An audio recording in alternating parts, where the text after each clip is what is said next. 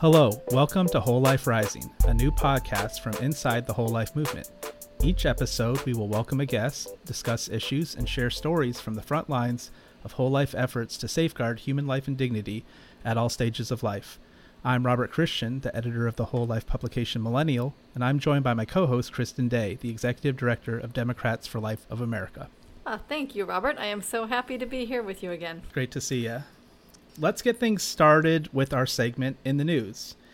One of the big stories this month is the recent passage of the COVID relief package.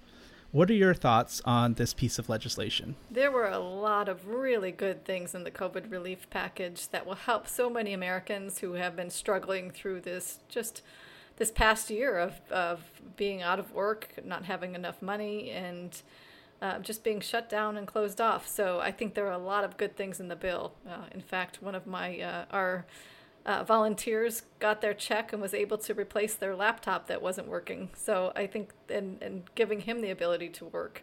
So it's just very exciting to see all the support that's going to the people in need. However, uh, that being said, I have huge concerns uh, about the relief package and the fact that it did not contain the Hyde Amendment. This is long-standing bipartisan policy that prohibits taxpayer funding of abortion, and it's hugely disturbing that uh, they decided the, the, our democratic leadership decided to go against this 40-year policy that um, that is has bipartisan cooperation to prevent taxpayer funding of abortion. So I'm hopeful going forward that this does not set any precedent because it's a very dangerous precedent the more funding we provide for abortion, the more babies are killed. Yeah, I, I mean, I share your disappointment there with the absence of Hyde language. And uh, I also think it would have been nice if we could have had some minimum wage increase if that, that had been viable. Um, but there is a lot to like about the legislation, as you said. You know, first of all, the, the direct cash assistance, the stimulus payments. So many people are in need during this pandemic. Um, along with the assistance to those that have lost their jobs, right? Because a lot of Americans are out of work plus the assistance to state and local governments and schools so we can get those schools open up safely, teachers vaccinated, and school, you know, kids in the building. And um, the expansion of the child tax credit and sending this out monthly uh, is good policy and good politics, in my opinion. You know, if we value children, we need to provide assistance to those raising children. So many young families are struggling with skyrocketing healthcare, and childcare costs. Um, and that was before COVID. So I think this could make a huge difference, and I'd love to see them make it permanent too. Yep, absolutely. I think that's going to be a discussion when people uh, receive these payments and see the effect. Uh, we might uh, have a better discussion going forward on how we can help families in need. Uh, I'd like to point out too that we had some some good support for the Hyde Amendment in the Senate. Senator Casey from Pennsylvania, Senator Manchin from West Virginia, and my own senator, Senator Tim Kaine from Virginia, supported the Hyde Amendment in the Senate. So I think that is good news going forward because any future attempt to provide uh, to uh, eliminate the Hyde Amendment will need 60 votes. So we are optimistic that we can protect the Hyde Amendment going forward. Yeah, that was encouraging, and I think a lot of a lot of whole life supporters were encouraged to see those votes. Mm-hmm. Um, on this bill, was it that they needed 60 votes to include the Hyde Amendment? Yes. So they needed, uh, they did have 52 votes, uh, which is a majority, but unfortunately, because of the way the rules are of the Senate, on this particular vote, it didn't pass the muster of the parliamentarian. So they needed 60 votes to bring the Hyde Amendment back into the protections um, of the COVID, the COVID relief bill. It, unfortunately, it wasn't a simple majority as some of the other provisions that just needed 51. Great. You know, that might be confusing to some people that don't know some of the arcane yeah. rules of the Senate there. yeah, it is very confusing the the Senate the way the Senate works and it's um, it's something that we are hopeful that in the next couple of weeks we're going to do a uh, Hyde symposium to teach people what Hyde means, what we need to protect it, and a little bit about how the Senate works and, and the votes that are needed there to protect it. Great. Sounds good. Now let's go ahead and move on to our question of the month. Our question this month is Should we care what men think about abortion? Kristen, I'll go ahead and defer to you on this one and mute myself, as you might be a little more persuasive for those on the fence. Yeah, I find it so interesting because, as you know, I've been doing and I've been involved in the pro life movement for a long time and have been involved in a lot of debates. And one of the interesting things that I note is that people say that men's voices don't matter when it's convenient. So a lot of the, you know, when you're when you're debating this issue, a lot of the, uh, the pro-choice debaters will say that, well, this is a woman's issue, so men don't matter. But then when a pro-choice man comes out and says, "Yes, this matters," then their vo- then their voice does matter. So there's a little bit of hypocrisy here, and I, I tell you one thing: uh, in the pro-life movement, there are so many women voices out there that are highly discounted when it comes to this issue. Uh, because they say abortion is a woman's issue and it should be legal, and that's just really not the majority opinion. But we do need to work in partnership with with pro life men uh, and they're a very important part of this constituency to protect life. Um, you know, we hear. Uh, I spoke with a gentleman a couple of months ago, and he shared his abortion story with me about how he can he convinced his girlfriend, who now has been his wife for forty years, to have an abortion before they were married, and he says it haunts his soul. So abortion affects men just as much as it affects women, and they should have a voice in this movement and how we uh, protect life. Obviously, I agree, which is why I'm willing to talk about these issues, you know, on a podcast like this. And I do view, view the issue through the prism of universal human rights, which I think we're all called on to protect and to defend. And I mean, it is connected to the equality and flourishing of women, which is why we need a lot of female voices in this conversation. But as someone who identifies as a feminist I think we can do better than abortion. I think women deserve better and that real equality simply deserves a better approach. And hopefully we can elevate some of those voices here um, because there, as you were indicating, there are tens of millions of pro life women out there. And many of them are feminists who want equality, who want women, families, children to all flourish. Yep. I know when you look at Students for Life, Susan B. Anthony List, Rehumanize International, feminist, uh, femini- new wave feminists, uh, feminists choosing life New York. They're all run by women, and a lot of women that believe in feminism too. Yes, and we all work with men in our movement who we appreciate and partner, or at least tolerate. And uh, you know, hey, well, I, I love men. I have a husband and two boys, so the, and my father and my brothers. my uncles. Yes, I love them all. So yeah, they I value their opinions and their views, and yours too, Robert.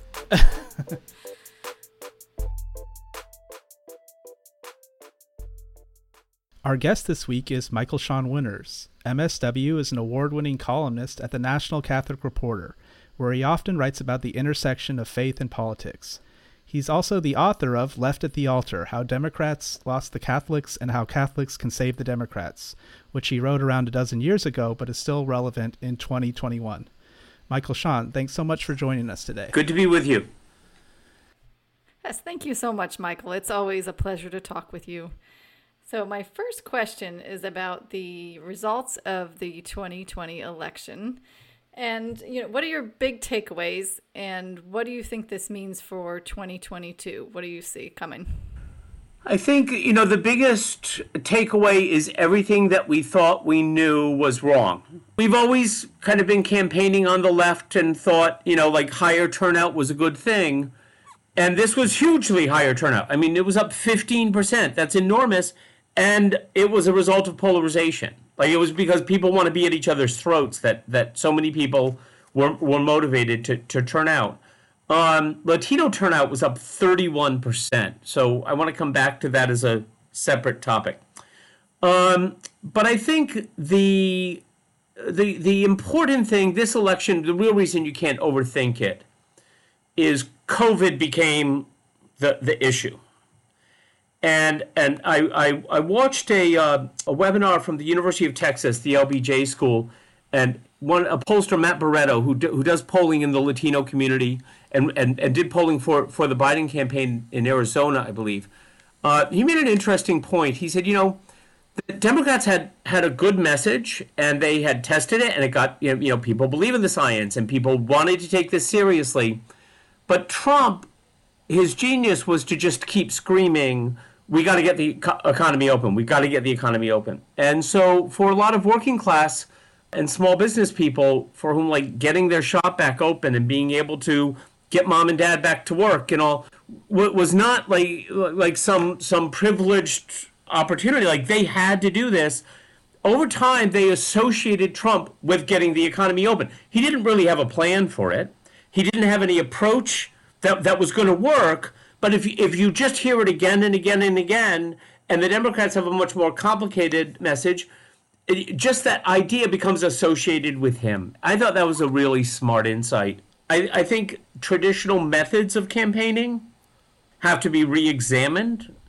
I think we've all learned now that polling has more to do with astrology than astronomy. that it's uh, did a series. I don't know if you saw it at the National Catholic Reporter about uh, the Latino vote, and one of the things that Joshua Blank at the University of Texas told me was he said, you know, that campaigns are so accustomed to having bad work product when it comes to polling, they don't even recognize it anymore. And that so many of the people who work on campaigns are are so biased in some of their their their approaches to issues, they can't even see the assumptions that are behind the questions they're asking and the answers that they're getting. I thought that was a really smart observation.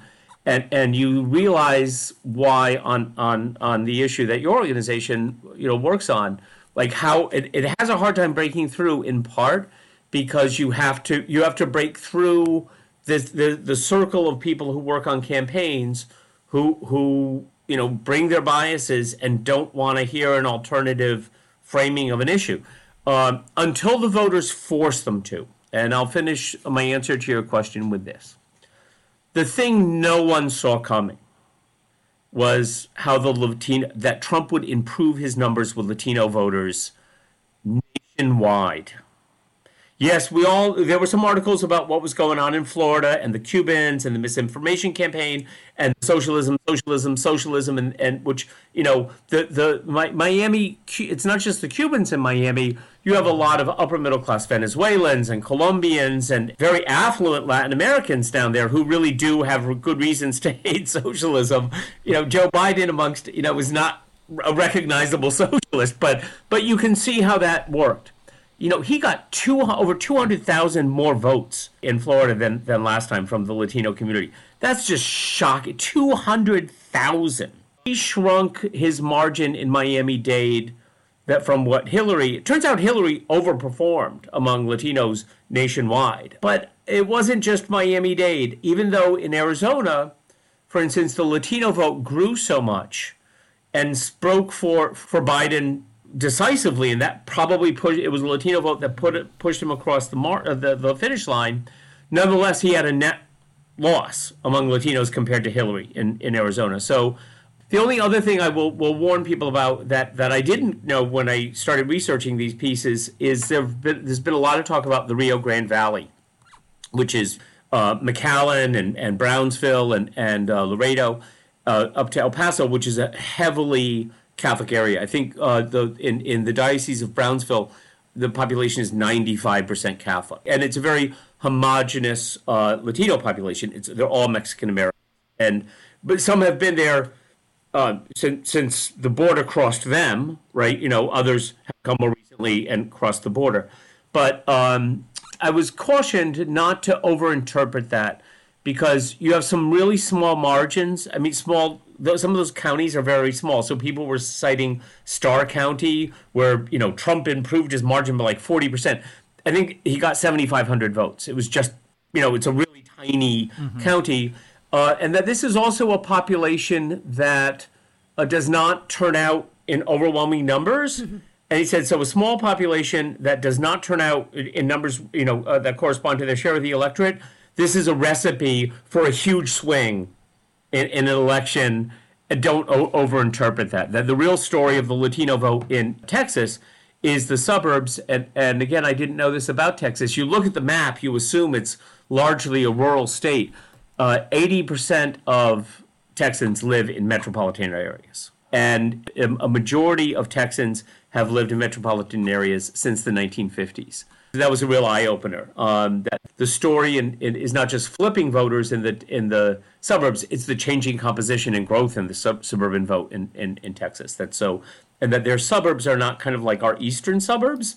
The, the houses are pretty close together. They just happen to be a little bit further out um, than than the downtown downtown cores.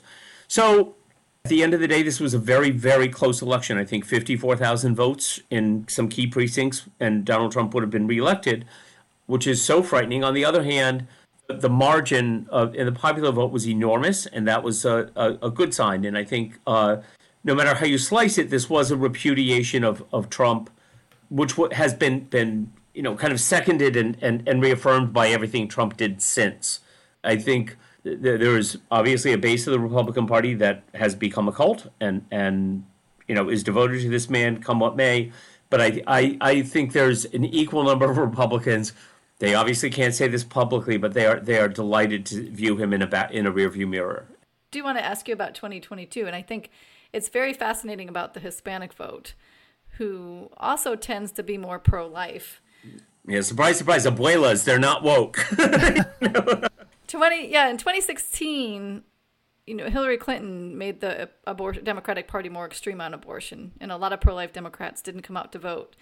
In 2020 a lot of pro-life democrats did vote for joe biden and there was even a group pro-life evangelicals for biden to say that you know we should vote for him even though he's terrible on the issue of abortion. So you know what do you think uh, in in 2022 do you think the abortion issue is going to play a larger role, and especially if this continued effort to uh, advocate for taxpayer funding of abortion and try to eliminate Hyde.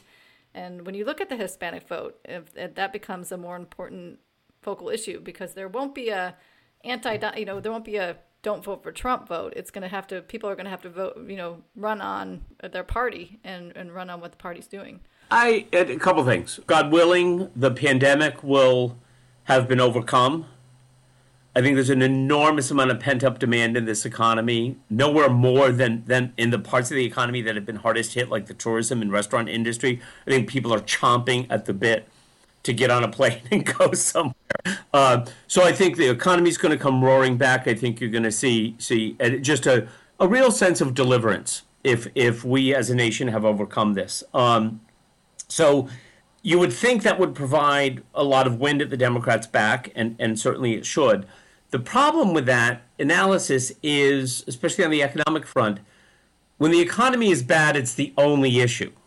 When the economy is good, other issues come to the surface. And we're not, it's not real clear what those other issues are going to be. It will not be Hyde. I don't think Hyde is going to make a, a difference for, for voters one way or the other. I think a Supreme Court decision going one way or the other and the backlash that could provoke could decisively affect the election. It's too soon to know whether they will have a, a you know a, a, case next term that that could could prove decisive on that. I suspect to the you know I think Biden so far has done a pretty good job of keeping the focus on the economy. Um, and and if you stay away from Twitter and you stay away from the more kind of highbrow news, uh, you know, or, uh, or or lefty lefty channels, if you just like watch like the nightly news it's all about like COVID relief and economics and and and and the American Rescue Plan is a great piece of legislation. It, I mean, I wish it had had the Hyde language. Obviously, that's a huge disappointment. But you know, this is this is a repudiation of, of Reaganism and Thatcherism. This goes. This is saying no, no, no. We're not going to do the uh, top down, uh, trickle down economics anymore. And I think uh, more de- Democrats really campaigned on this and and I, I wrote about this that after the Affordable Care Act, I, I, talked to a friend in, in the Obama administration and said, well, don't forget the sales job starts now, the day, and, and, and they didn't do it. They didn't get out and sell it. And in fact, in 2010, their pollsters were telling them, well, you know, this doesn't poll well, so talk about something else. So the only people talking about it were the Republicans. And well, guess what? Its numbers went down, you know, because, the, you know, you, you have an ad campaign saying it's a horrible uh, piece of legislation and nothing from the other side. So I think the Biden clearly learned that lesson, and they are out there selling the, the uh, American Rescue Plan. I think he's got to be very careful on how he handles the border situation.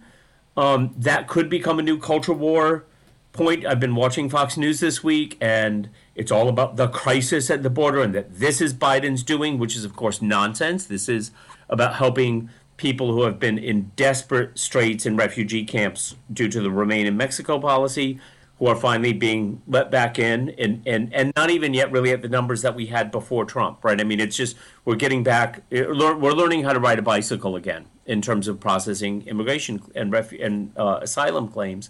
But, you know, it only takes one photograph of a kid in a cage and all hell is going to break loose. And so he's got to be very careful about that. I, I hope he will turn to to the Catholic Church for help on this issue. I mean, if, if I were advising Joe Biden, I would say um, time for a meeting with Sister Norma Pimentel and uh, Sister uh, uh, Donna Markham from Catholic Charities.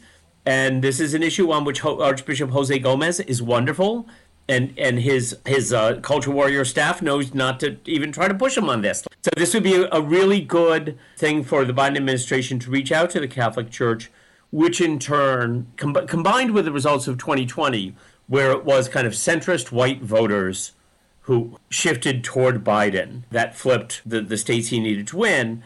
Uh, this this I think would give him a, a continued ability to withstand some of the more extreme pro abortion and pro LGBT advocates within the Democratic Party. I think it would give allow him to say, we're going to focus on this. This this is the winning message. But but it's very very hard. You know the the the the, the pro-choice groups have gobs of money.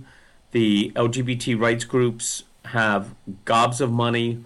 Uh, neither have any you know kind of respect for uh, for for certain traditions and legal traditions and constitutional traditions of, of our country, um, and and are you know all too happy to move into brave new world territory, and and it's hard to resist that.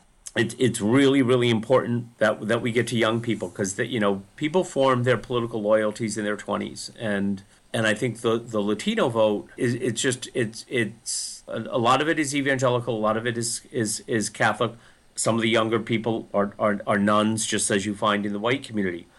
But it is still shaped by a Catholic culture that they've come from. And that sense of identity, you know, hangs on into the second, third, fourth generation in, in a lot of communities, not in others. I mean, it depends on the community that they move into. Um, and and in a Catholic culture, there's a respect for life there that you, you just don't have in America's kind of post World War II technocratic uh, consumerist culture and I, am I'm, I'm hoping that that the Democratic Party as a party will come together and say, and, you know, not in our lifetime is the Democratic Party going to be pro-life as a whole, but at least they would understand. Look, we have to moderate our, our, our message on this and be a big more of a big tent party. And if we do that, we can really we can keep the the Lati- our margins with Latinos at the 70-30 margin. If not, you know, I think it will be 60 40 sooner rather than later and 50 50 and, and, and eventually flip. Latinos have you know there, there's a there's a lot of points at which the kind of woke political culture is the antithesis of what you need to mm-hmm. attract Latinos. Obviously, the kind of beat up on America, the certain tone of, of, of something like the, the 1619 Project doesn't really ring true in the ears of people who left their country to come here. They, they think America's great. Now, I, I and there's a balancing act because there is a reckoning on race that America is called to undertake.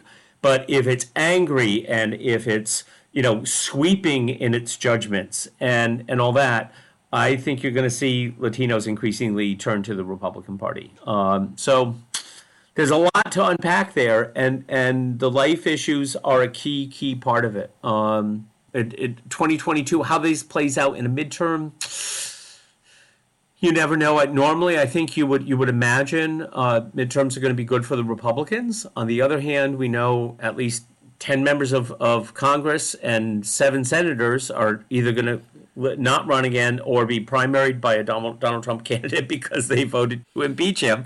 Uh, so there is a core division within the Republican Party that that is a huge opening for the Democrats. I, I uh, Robert, you may know off the top of your head I think the Republicans also are defending more Senate seats this time than the Democrats by by by quite a lot, right? They are. Yeah, that yep, that's right. correct. So that's my sense of 2022. Way too soon to know, but there are signs for hope for the Democrats that you would not normally have going into a midterm mostly because of COVID and because of the fights within the Republican Party, and because Joe Biden ran a camp a successful winning campaign by focusing on economic issues and not the culture war issues, and that's good for Democrats. Mm-hmm. So you, you talked a little bit about Catholics there, and in the past you've talked about a group of voters you call Pope Francis voters. Uh, can you describe that group of voters, how big that group is, and why Democrats or maybe even Republicans should maybe pay a little bit more attention to them? So this grew out of um, of, of, of, some research I read done by Lee Drutman, who's at the New America Foundation, and he looked at at, at a lot of polls in the 2016 um, election. And again, I think we all now know we have to be a little careful with polling. But uh, he was looking not so much in terms of this demographic or that, but just like people's attitudes on issues, and broadly try to classify them as are they liberal on both economic and social issues or conservative on both economic and social issues? Because people always say, "Oh, are you a centrist or are you a radical?" And it's like, "Well, on what?" Okay, and he said, "Let's de- de- let's delve into this." And what he found was, you know, basically a quarter of the electorate is liberal on both, and that's the base of the Democratic Party. A little less than a quarter. Um, a little more than a quarter is conservative on both, and that's the base of the Republican Party. And then the the group that is liberal on uh, social issues, so pro-choice, very aggressively uh, pro-LGBT rights, even at the expense of, of, of turning over RFRA and things like that. But conservative fiscally and economically, uh, what we could call like the Mike Bloomberg, uh, the the uh, voters, um, that was 3.8 percent of the electorate and the quartile opposite, who are more socially conservative, not big fans of late term abortion, pretty, you know, like in favor, kind of favor of gay rights, but have qu- serious questions about some of the transgender, gender ideology stuff and all that. Um, but are very progressive on economic issues, support the wealth tax and all this. That quartile was 28.7%. Now, 28 versus 3, I've never been good at math, but it seems to me whichever party successfully wins the group that is economically liberal and socially conservative dominates elections. And that's not a bad description of Pope Francis. Is a little bit more conservative on social issues, and like more liberal on economic issues than Elizabeth Warren or Bernie Sanders. So, so this is that's if if you see them as Pope Francis voters and start thinking of them eh, holistically, like how how do, how does somebody come to this? I don't think it's hard to, to find, which is that that opposite quartile, the Michael Bloomberg position, they're libertarians. Mm-hmm. That's exactly what they are. You know, they, they, they don't believe that you argue from from commitments to the common good or a sense of solidarity. Um, you let people do what they want, and that's why we are going to make sure they keep more of their tax dollars, and we're going to let them do what they want. You know, there's no um, there's no restrictions on, on on personal private behavior. The Holy Father is not coming from a a position of like you gotta. I mean, he's not old fashioned. You know, I say this isn't just a throwback. He's not. He he. Ne- you never will find a single sentence of of Pope Francis's where you get a nostalgia for the 1950s, right? I mean, this he's not that. What he is is always, always, always starting from a standpoint of solidarity. What does it mean to exercise solidarity in this moment? So, on the issue of something like abortion, obviously there are two persons to be cared for here. We have to do a better job taking care of the woman, and we've got to protect the child. On issues like gay rights, there is there is a, a, a, gay person who has to be respected and loved and encouraged and not discriminated against. On the other hand, that is not exactly like gay marriage is not sacramental marriage, and and and we're not afraid to recognize that difference. And on the the uh, the issues of, of the environment, again, it's not this kind of abstract science. It's a deep commitment to each other and, and, and an awareness that environmental degradation harms the poor first and, and, and always, right? I mean, they're always the ones who get harmed by, by uh, abuse. So I, I think the more the language of solidarity, which I, again, we were talking earlier about Latinos coming from a Catholic culture in which that sense of solidarity is very manifest. And if you doubt it, talk to a conservative Latino about gay issues in the abstract and then ask a question about their gay son or cousin. Mm-hmm. And it's like, well, you know, we're not so sure about these gay issues. And you're like, yeah, but what about Julio? And they're like, well, he's my cousin. I love him. you know, it's like, you know, so it's, it, this is built into the culture of Latinos that they have a sense of solidarity that they bring with them.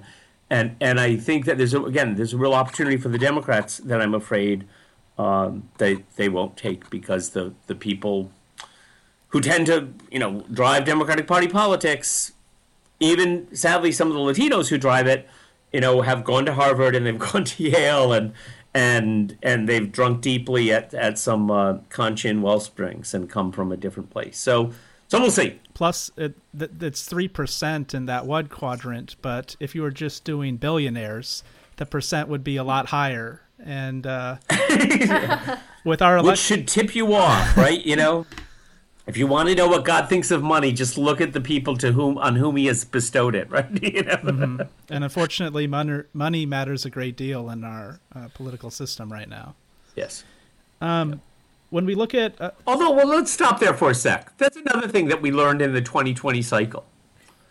How many articles I've written them criticizing Citizens United, and you know what?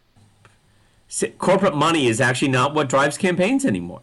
I mean, it was you know there were all these corporations that after January 6th said we will not if you if you voted to over you know if you're one of those Republicans who voted to overturn not receive you know receive the Arizona or Pennsylvania electoral college votes, we're not going to back you.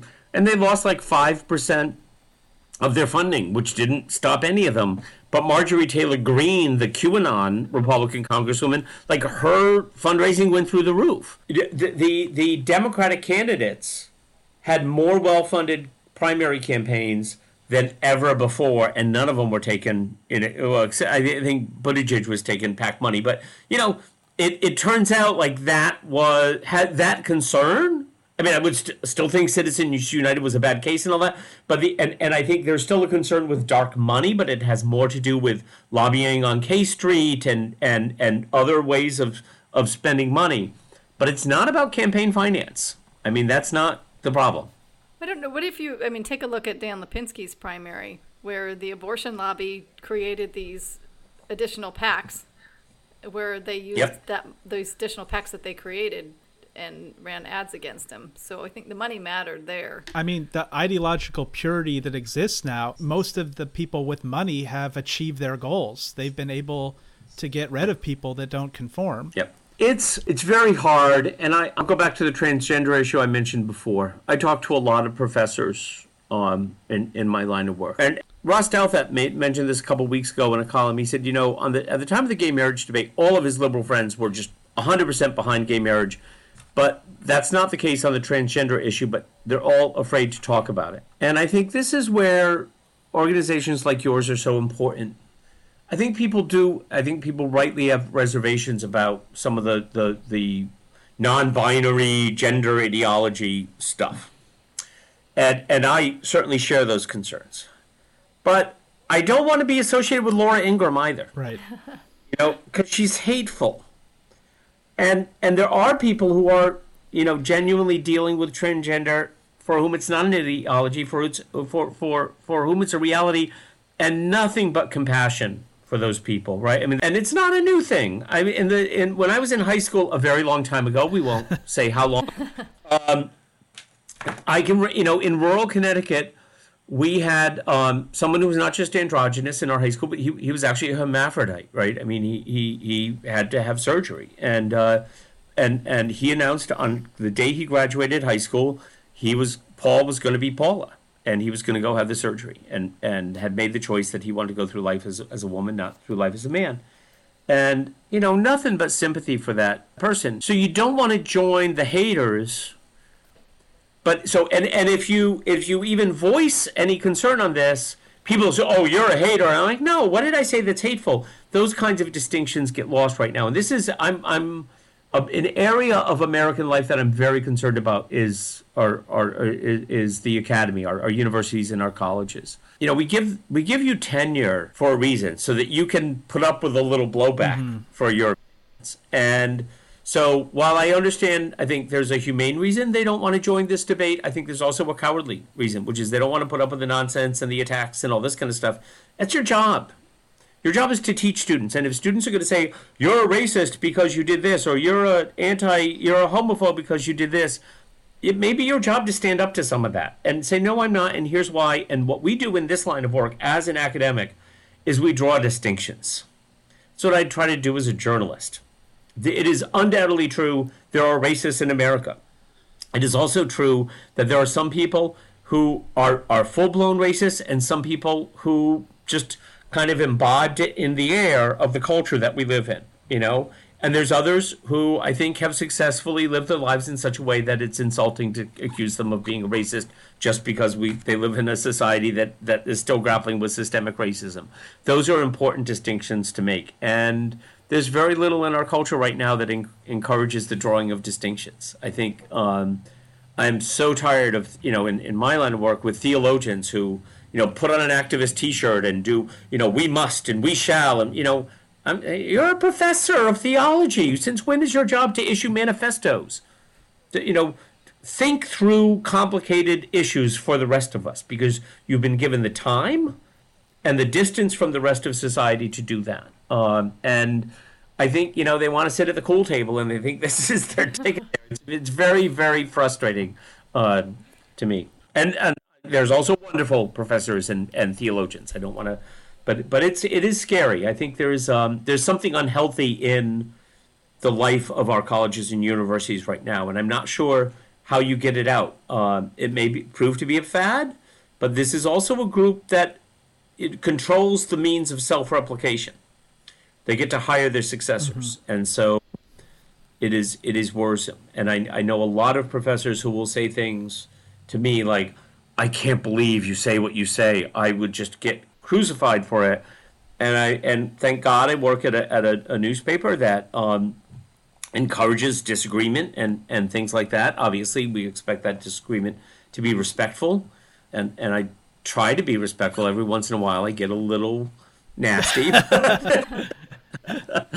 but it's it, I think there are some there are some pathologies in our culture and and in any culture and and you know a bishop said something very wise to me. He said, you know, the church which doesn't often get a hearing right now that that the response to the polarization of our society has to start by building up culture. That that culture is inherently unitive. It helps bring people together. And before we pronounce on this issue or that, we have to really look at the foundations and try to build up culture. I thought that was just a really. I'm still wrestling with the the what that means and what it can mean in my life and what it can mean for for others and and and how we can pursue that. Yes, I want to go back to what you said about the professors trying to be cool. It's like we have to make pro- being a pro life dem cool. Like that has to be the coolest thing to be. so help us in that. it's hard. I think there's like class component here too. And looking at the broader trends of recent elections, the, the Democratic Party seems to be moving away from its working class base as it adds more upscale uh, suburban voters, often white voters. Um, if that's the strategy, how smart is that, and how do some of these cultural issues play into that? I'm I'm afraid it might be a very smart strategy. Mm-hmm. Uh, you get more money with that demographic. You get more influence with that demographic. You get um, a bet a higher consistent you know turnout ratios and, and, and everything. And this worries me first and foremost as, as as a Catholic, where you know you you can see this also. I was talking to someone about Hispanic theologians and and how the first generation of Hispanic theologians after the council in this country were had very close roots to the poor. You know, either had been pastors of a very poor parish, had grown up poor, and a couple generations later that's not always the case, and that's when you again you get these kind of uh, upper middle class concerns. Um, in in the Gospel of Luke, chapter four, Jesus announces his ministry and says, "I come to preach good news to the poor." And and I believe the agent of secularization in our society is affluence. I mean that is how it works. Like we don't even have the ears any longer to hear the gospel because it's good news for the poor, and we're no longer poor. So it worries me a great deal. That said, what gives me hope is the demographic role of Latinos mm-hmm. and we're very I feel very privileged as a Catholic and a longtime union advocate that the the d- demographic change Latinos are, are bringing to the nation are happening and have been happening already first in the labor movement and the Catholic Church. We're ahead of the demographic curve from from the nation in those two uh, sectors, and um, and it has a very salutary effect. But we have to make sure that we're actually hearing from the Latino community. I think this is a this is a real problem with that we face on on on, on race as well and the civil rights movement. You know, the spokespeople for the African American community in the 1950s and 60s were pastors who knew what was going on in their community. They were on a pedestal. If you were a black pastor, you were on a pedestal in your community, but you knew. And and again, now I think that has shifted mostly to professors who, by definition, are removed from society, who are given the, you know, the old jokes about the ivory tower, you know, and are given the time to ponder and all that. And, and there's no obligation that Sunday morning you're in talking to your people after church. And, and so what you don't see with that, with the Latino community, is you still see these kind of first generation activists who, you know, I, I was just uh, writing uh, uh, today about Betty Guardado, who you know started the Adios Arpaio campaign. She was a, a door knocker as a teenager in 2010 and 2012 for Unite Here. She was a union organizer. Um, so actually, she, this was she was not a teenager at that point. I guess she would have been in her early 20s, already a union organizer, and uh, she's now a city councilwoman in Phoenix. You know, and that's pretty cool. Mm-hmm. so I think this is to get to your uh, question, uh, uh Kristen, is we need to find some organizers in the pro-life uh, democratic movement who can, you know, who are charismatic, who are committed, who are not afraid to knock on doors, and um, and and not afraid to run for office someday. So and and and it's you know at the end of the day, democracy is, is a participatory thing, and and thank God that that enough people participated in 2020 to to elect Biden. And and every night I am so grateful that I turn on the news and it's not about the most recent presidential tweet. Oh yeah. And it not I don't agree with everything Biden does and I know I won't agree with many things he does both on domestic and foreign policy, but there is a decency in this man that that the absence of for 4 years was really hard. It was really enervating. It was really, you know, took a toll. And and uh, God bless the American people for saying basta, enough of this. We need uh, we can't have four more years of Trump. Yeah. So now, speaking of President Biden, so this is your last question, Michael. Sean, uh, if you could, if you had a few minutes with Joe Biden, and you could tell him what you want to see for the next three and a half years, what would be your vision that he should really focus on for these next three and a half years? I would go back to what we were discussing early earlier about the Pope Francis voters.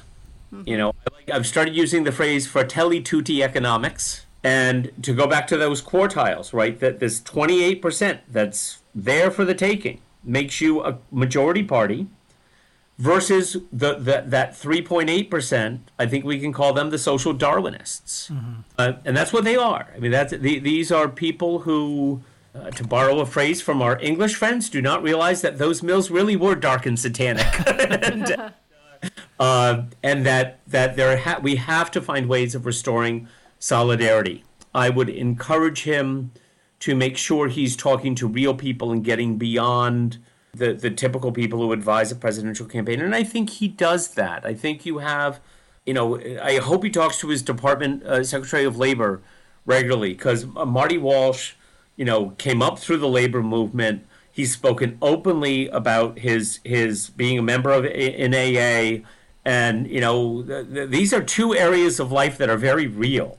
Where and, and one requires you go to a daily meeting, and so you're always checking in with with reality. And you know, Marty is the kind of person you want in your foxhole. Marty is the kind of person you have in his cabinet, and he's got him there. And I hope he listens to him.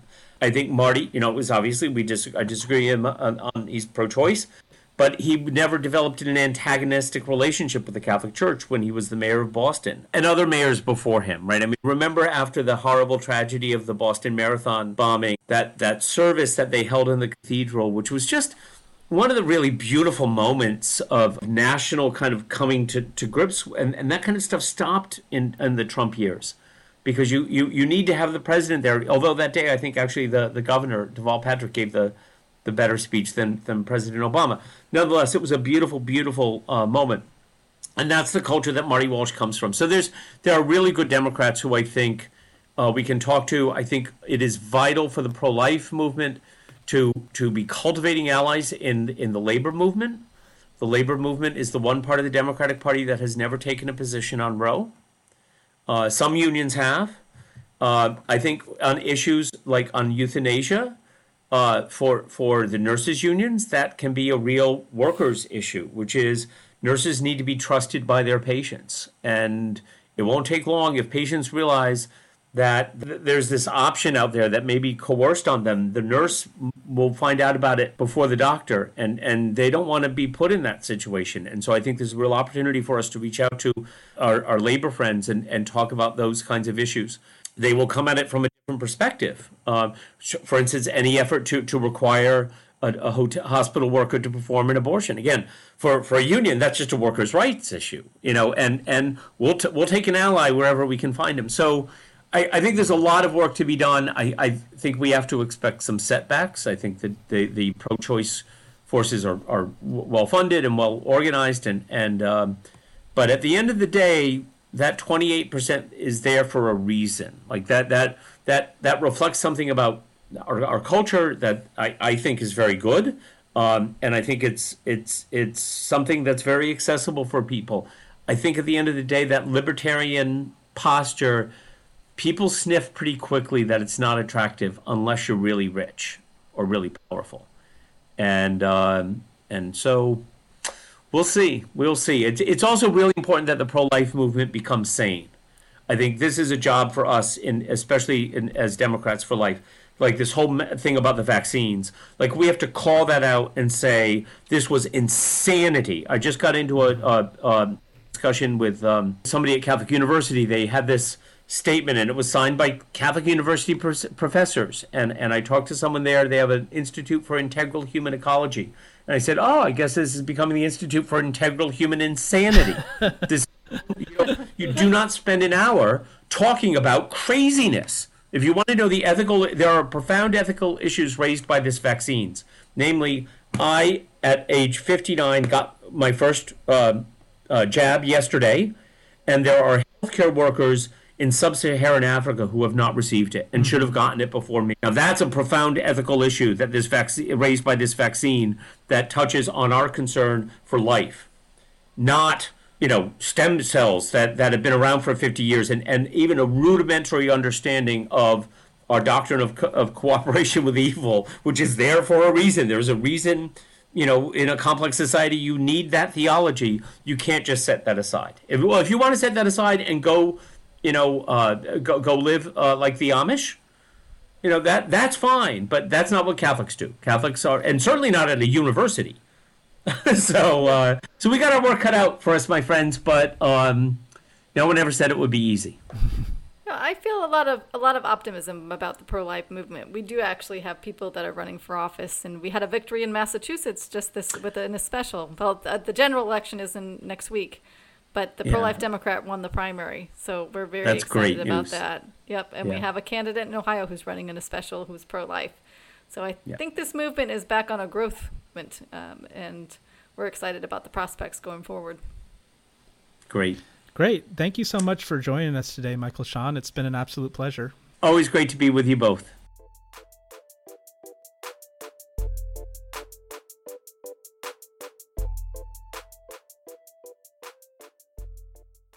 Our next segment is On the Ground and on the Hill, where we talk about whole life grassroots activism, campaigning, and legislative efforts. So, one thing that was excluded from the COVID relief package was an increase in the minimum wage. Do you think Congress will take this up independently at any point? I do believe the House will take it up independently and they may pass something. Again, when we go back to we t- talking about the Senate and the and the rules governing the Senate, I think it will be hard to pass something over there. Uh, unless there is bipartisan cooperation, I think it will be very difficult. But I do think there will be uh, increasing uh, dialogue and increasing push for increasing the minimum wage. and it's something that will help you know many Americans out of po- lift uh, many Americans out of poverty. So I think it's a good discussion that we should have. Yeah, and S- Senator Manchin seemed like he's open to an increase in the minimum wage, but maybe not up to 15. Is that right? Yep, I believe you're right on that. Um, so I, I think maybe you know an incremental raise and and, and, and helping people lift people out of poverty is, is huge is very important. So I I'm, I look forward to the discussion and the debate and hopefully to bring into in some bipartisan cooperation to help Americans around the country. Mm-hmm. It would be nice if they could maybe find middle ground on any issue, right? Yes. Um, is there any other legislation that whole lifers should be keeping their eye on looking forward? Yes, well, we uh, we are continuing to work in New Jersey to prevent the Reproductive Freedom Act from from passing in New Jersey, and we're having success there. So I would encourage people, particularly if they are in New Jersey, to contact their legislators to to make sure that that does not pass. Uh, we are also uh, paid paid leave is an important issue that we should be discussing, and that would be something that I would like to see Congress take up. When you talk about paid leave, uh, most people think corporate America, and in corporate America, most women, or a vast majority of women, already have the paid leave. So when mm-hmm. I talk about paid leave, I talk about hourly workers who and low income women who are the ones who often feel like abortion is their only choice. And if we are able to pass some paid leave across the board for hourly workers and low income workers, this would make a tremendous difference in women's lives who will have the opportunity to take time off to have their babies instead of feeling like they they don't they couldn't take time off or they'll lose their jobs. So I think paid leave is something that I would really like to see the Congress debate and take up. And there's several bills out there on both sides of the aisle. So I think this is one area where maybe we could find some bipartisan cooperation and and and, help help women uh, in you know can keep their jobs and not have to have an abortion to not lose it. Mm-hmm.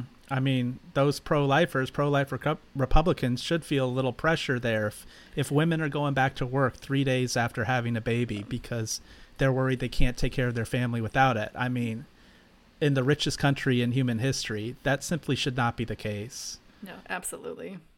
Pro-lifers need to step up on that.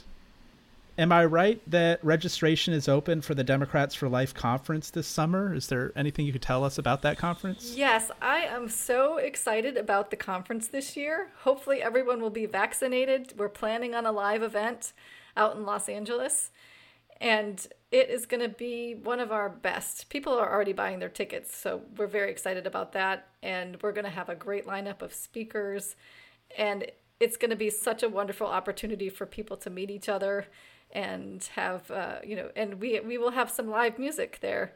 Our our president of Democrats for Life, Terrisa Bukovinac, is going to sing her whole life revolution song.